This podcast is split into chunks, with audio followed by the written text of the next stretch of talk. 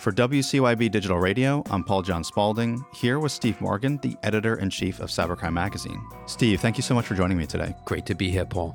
MasterCard published a story recently highlighting Jackson Henry, an 18 year old ethical hacker working with MasterCard. Steve, it's incredible to see someone succeed at such a young age. So maybe you can tell us more about this story and any thoughts you have to share. So, Jackson Henry is based in Sydney, Australia. By the way, we have an editorial desk there. Shout out to David Braue. And this is a fantastic story about a young man who is, for lack of a better description, an ethical hacker now. And he's doing some incredible work in our field. And I believe he's just 18 or 19 years old. Yeah. Well, it's interesting, Steve. The MasterCard article states, and this is a quote Henry, who first fell in love with technology playing video games with his brother, his pastime quickly morphed into a fascination with programming and working out how people interact with systems. Steve, we've written a lot about, in fact, you wrote a book about how media influences people with our complete list of hacker movies and also a complete list of hacker video games. Any thoughts about young people or people of any age getting into cybersecurity because of what they see in the media and how they explore that? I'm going to give you a quote here, and this is directly from Jackson. It's a lot of fun researching and finding this stuff and taking the creative liberty and thinking, okay, what if I wasn't so ethical? What would have happened? And then he says, that's the adrenaline rush. So I think he's having, for lack of a better description, a video gaming experience. He's in a world where it is somewhat virtual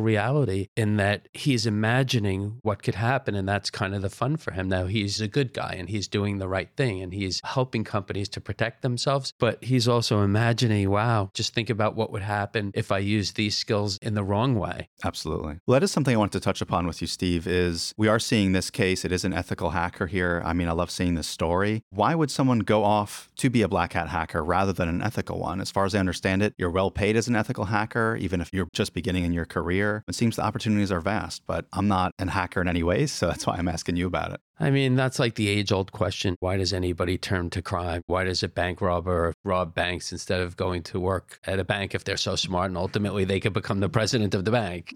so I think there's a lot of elements there. But this is a great story. This kid's having a lot of fun and he's a great role model. I'm so glad that MasterCard stood him up because when you think about cybersecurity, and we've talked about this, you think about a hacker in a hoodie and sitting behind a keyboard, and that's not at all what it's like. They actually filmed a video with him at a local donut shop yeah. in Australia. And this is what it's all about. He goes out, he met the owner of the donut shop, and it was just really like a whole cool experience for him. And he's helping the owner, her name's Sina Klug, protect her small business, which really is exposed because nowadays everything is digital. And when you go into her donut shop, you're paying digitally. Absolutely. Steve, it's a really good thought. And just to leave off here, too, if a parent does see their kid interested in tech or cybersecurity, is there anything you would say from the parental side to encourage someone else's kids to get into cyber or anything people could say to their family members or anyone they see with an interest in technology? I think role models are critical. I mean, Paul, you mentioned I have kids and yes, I talk to them, but I'm not going to connect with them as well as somebody in their peer group. So if you have a 15, 16, 17, 18, 19 year old who's maybe thinking about this, show them Jackson Henry. And there's a lot of other people you can find online doing some really interesting things. And that's what the kids need to see. Someone who looks like me, sounds like me, thinks like me. Absolutely. Steve, thank you so much for joining me. Thank you, Paul.